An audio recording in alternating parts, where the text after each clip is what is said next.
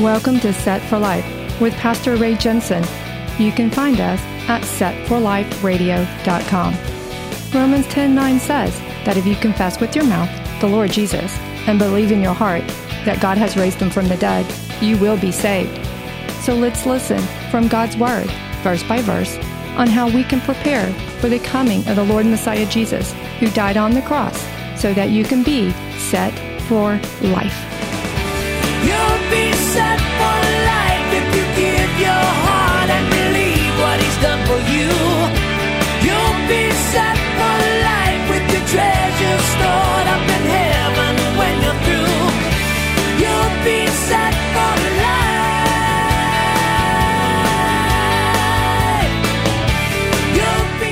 1 Samuel chapter 20, verse 1. Jonathan's loyalty to David. Then David fled from Naioth in Ramah and went and said to Jonathan, What have I done? What is my iniquity, and what is my sin before your father, that he seeks my life? So Jonathan said to him, By no means, you shall not die. Indeed, my father will do nothing either great or small, without first telling me. And why should my father hide this thing from me? It is not so. As a good guy as Jonathan is, uh, as good a guy as Jonathan was, he he really did seem to have a hard time seeing how ruthless his father was. And this could have driven a wedge between David and Jonathan's friendship here, uh, because Jonathan, he seems to be defending his dad Saul. Jonathan, he seems to be in denial. It is not so, he said. But you know, David, he just cannot risk his life because Jonathan insisted everything's okay. David can't just say, okay, uh, Jonathan, I'll just go with you and think everything's all right. David has to do something. He's got to stand up and be firm about this. So what does David do? Let's find out in 1 Samuel 20 and verse 3. Then David took an oath again and said, Your father certainly knows that I have found favor in your eyes. And he has said, Do not let Jonathan know this, lest he be grieved. But truly, as the Lord lives, and as your soul lives, there is but a step between me and death. So Jonathan said to David, Whatever you yourself desire, I will do it for you. You know, David had to insist upon his own safety, despite Jonathan's viewpoint on this. Now, perhaps Jonathan was a little bit blinded. Uh, you've seen family do that sort of thing, blinded by his family partiality here. He wants to back up good old dad Saul. But that's why David pressed forward in making what it says another oath. He made another oath with Jonathan. Saul had tried to kill David too many times to not do this other oath. And so Saul had been breaking his promises left and right, left and right. So David makes this this oath, but why should we trust what David says? Why should we trust David's oath but not Saul? Well, Saul has a bad track record. He's been breaking all of his promises. But in 1 Samuel 18 and 39, a couple chapters back, it says that David behaved more wisely than all the servants of Saul. David is doing much better under godly wisdom than what Saul was doing. David is proving himself. And so when you consider that David had been given this extraordinary wisdom by God, I think it was the right thing for David to do to not just immediately trust Jonathan's judgment at this point. Now, this is not uh, a strike against Jonathan's uh, character here, but he simply was not as aware of things as he thought he was. Jonathan should have known a little better. He just was not looking at the whole picture, at least not what David could see. And so it was right for David to exercise firm caution, even though Jonathan insisted that his father was not out to get him. Which this is rather odd to me because just in the previous chapter, Jonathan did warn David. He warned him that Saul wanted to kill him. Saul was out to get him. So, what's up with Jonathan here? I think probably some kind of a blood bias uh, that you can see is going on here. A family bond was causing Jonathan not to think quite as straight as David was. David had the the Spirit of God on him, the, the godly wisdom that exceeded everyone else And Jonathan, he's not able to see it quite as well.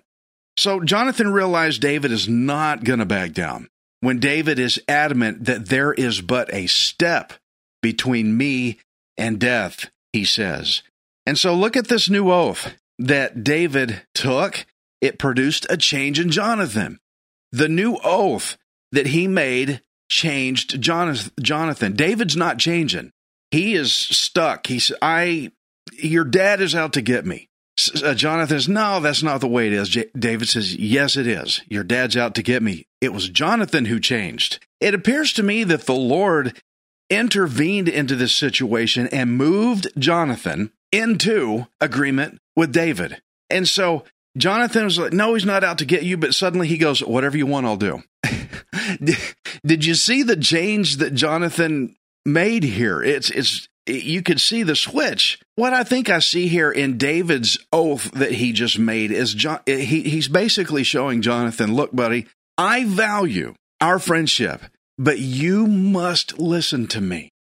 You have got to listen to me. Jonathan changed. He turned in a new direction. And so now Jonathan is in a new place to where David is able to speak to him. Jonathan wasn't listening to him before. He was arguing. Dude, your dad's out to get me. Jonathan says, No, he's not. I would have known about it. But now Jonathan changed and he's in line with David's wisdom that God gave him. Now David can speak. So what happens? How, how do they figure this out now? 1 Samuel 20, verse 5. And David said to Jonathan, Indeed, tomorrow is the new moon, and I should not fail to sit with the king to eat. But let me go that I may hide in the field until the third day at evening.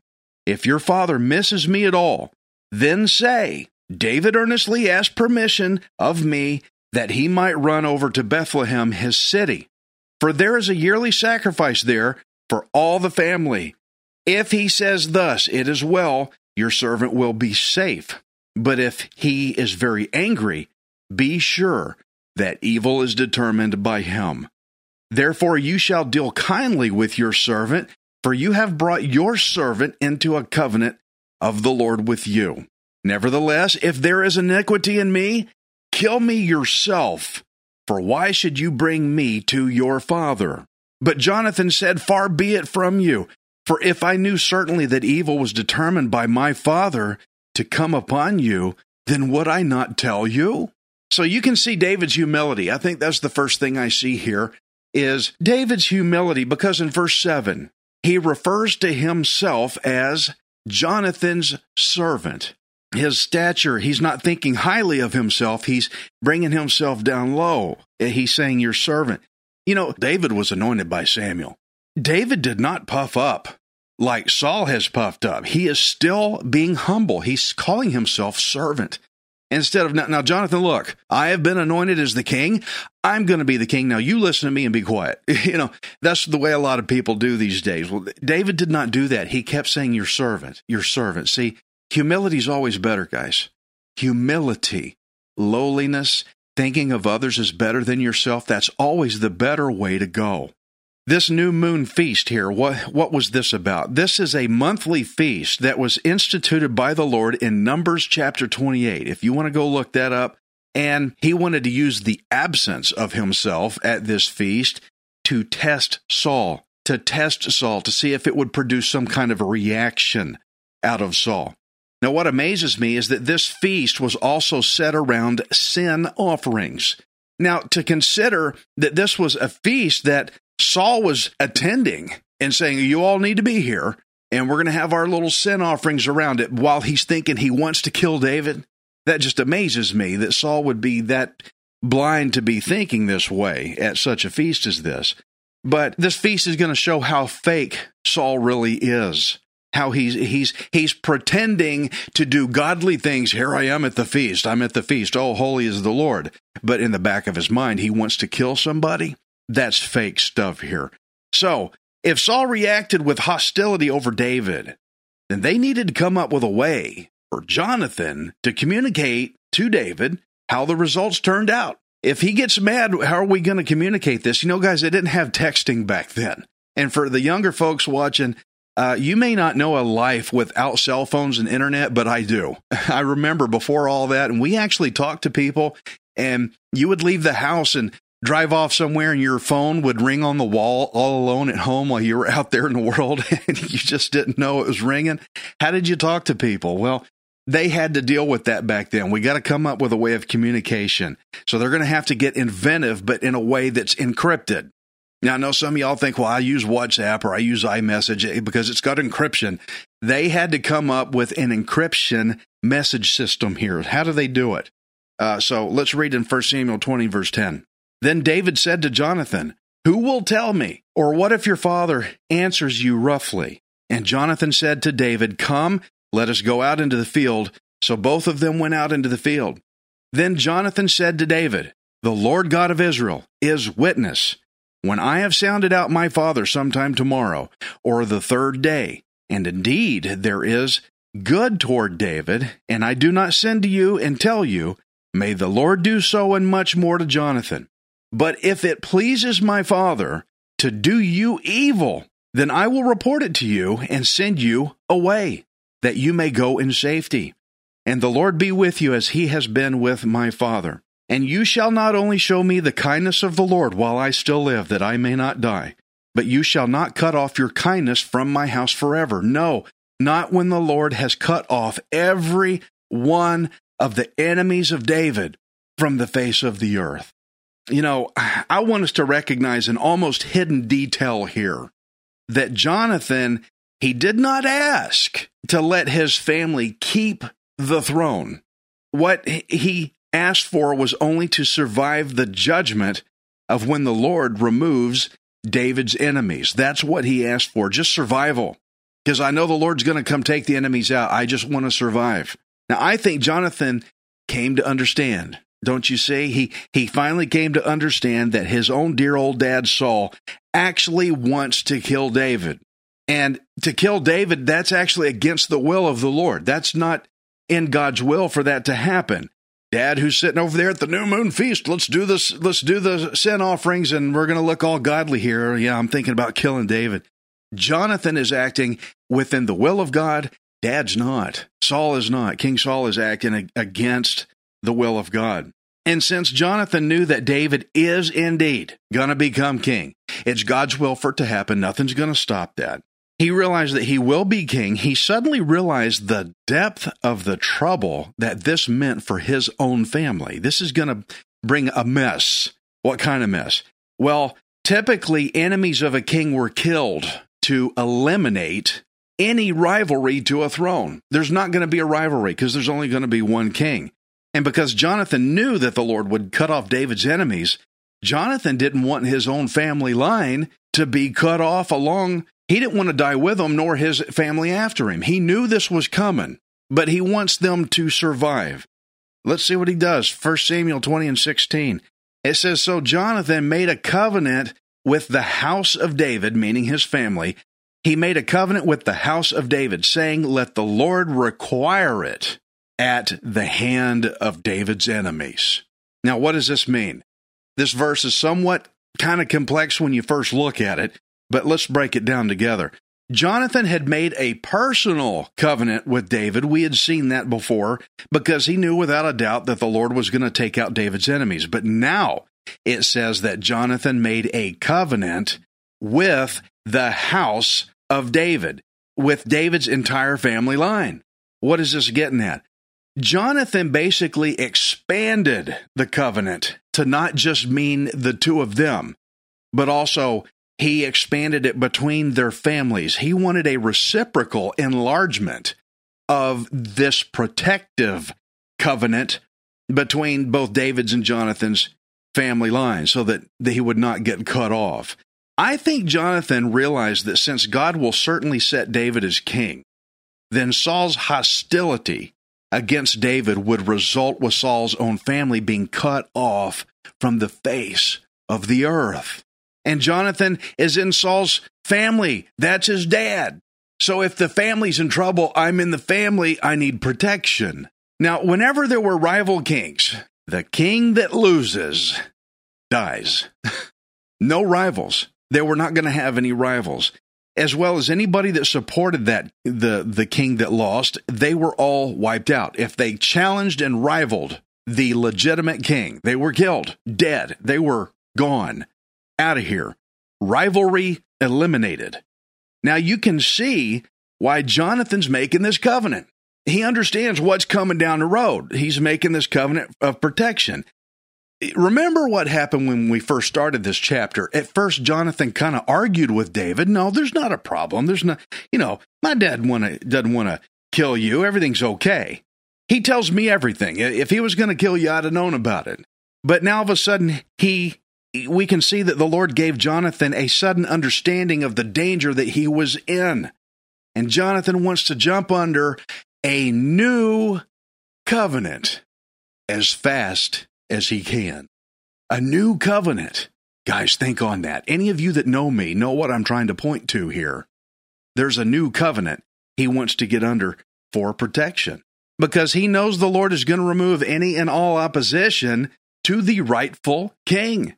And so when he said, let the, when Jonathan said, let the Lord require it at the hand of David's enemies, what he meant by that was if anyone from even my family becomes enemies of David's family, any rivalry against the throne that God has given you, any rivalry to that, then let the Lord who is witness to this covenant that I'm making with you, may the Lord severely punish those who violate it.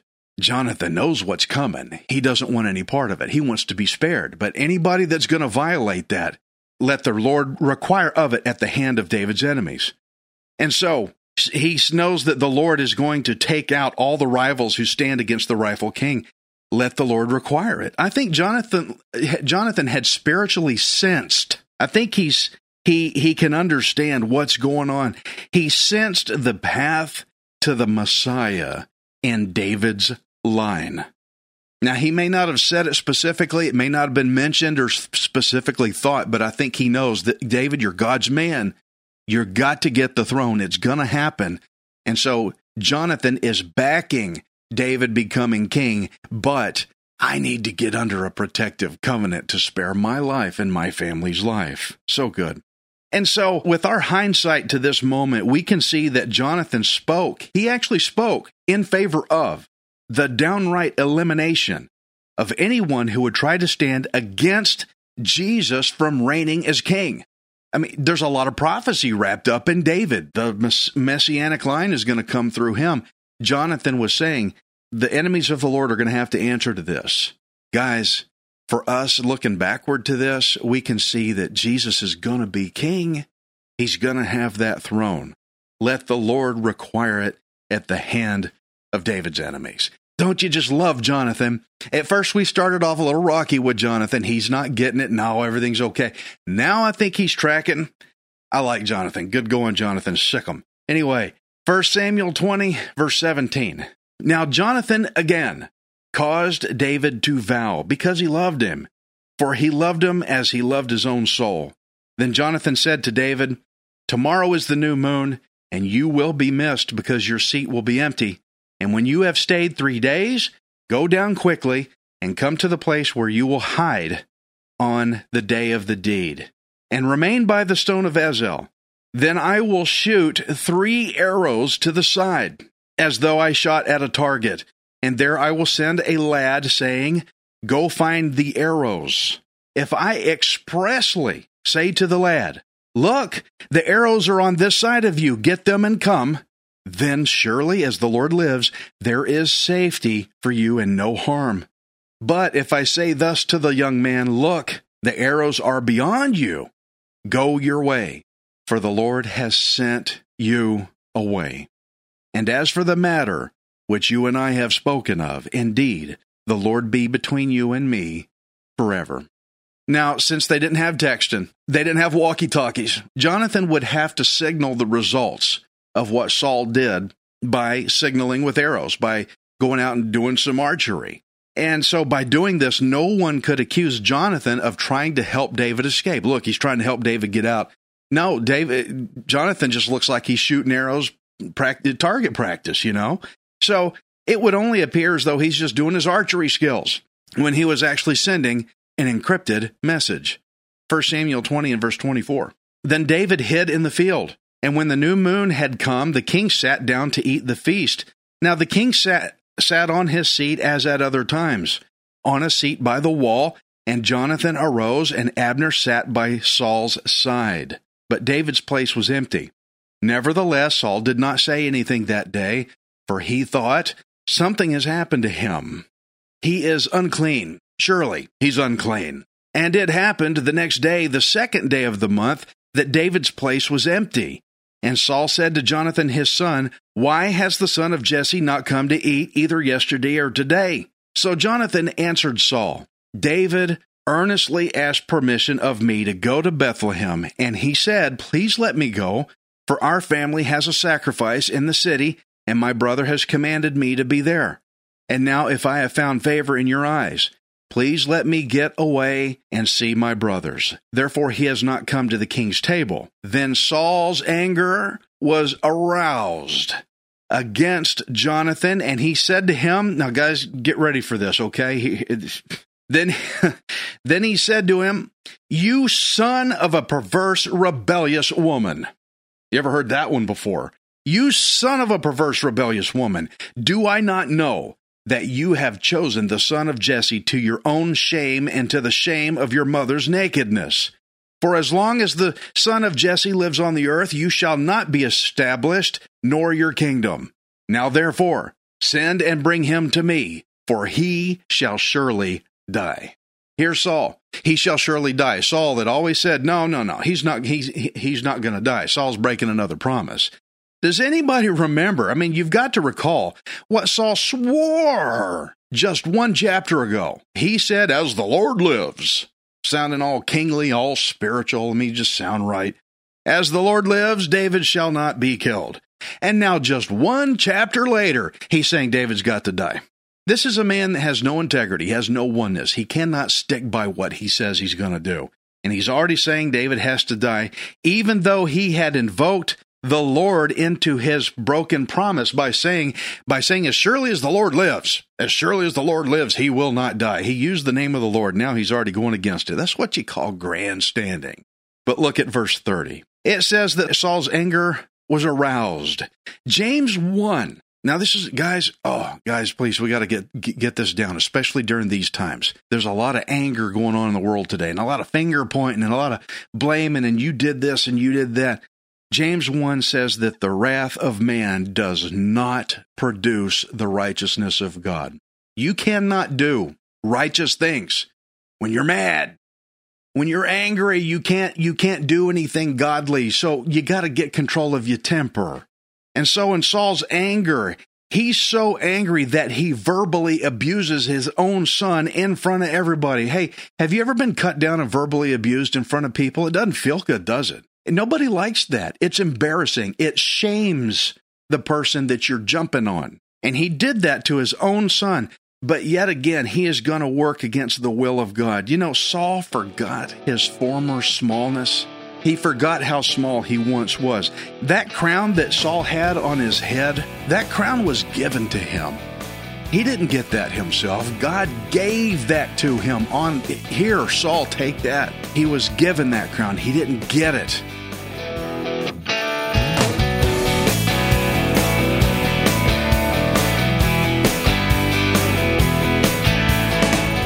You for listening to Set for Life. We hope you can join us next time, unless Jesus returns for us first. Set for Life is the radio ministry of Pastor Ray Jensen. We invite you to subscribe to our podcast at setforliferadio.com. Hi, this is Ray Jensen. Thank you for giving me the opportunity to encourage you in God's Word. If the Bible doesn't excite you, then you're not reading it. I want you to remember that you are not worthless, you are priceless. Messiah Jesus died on the cross to redeem you so that you can be set for life. You'll be set for life. You'll have all you need. Just receive with a willing heart. You'll be set for life. You'll be on your way any day you decide to start.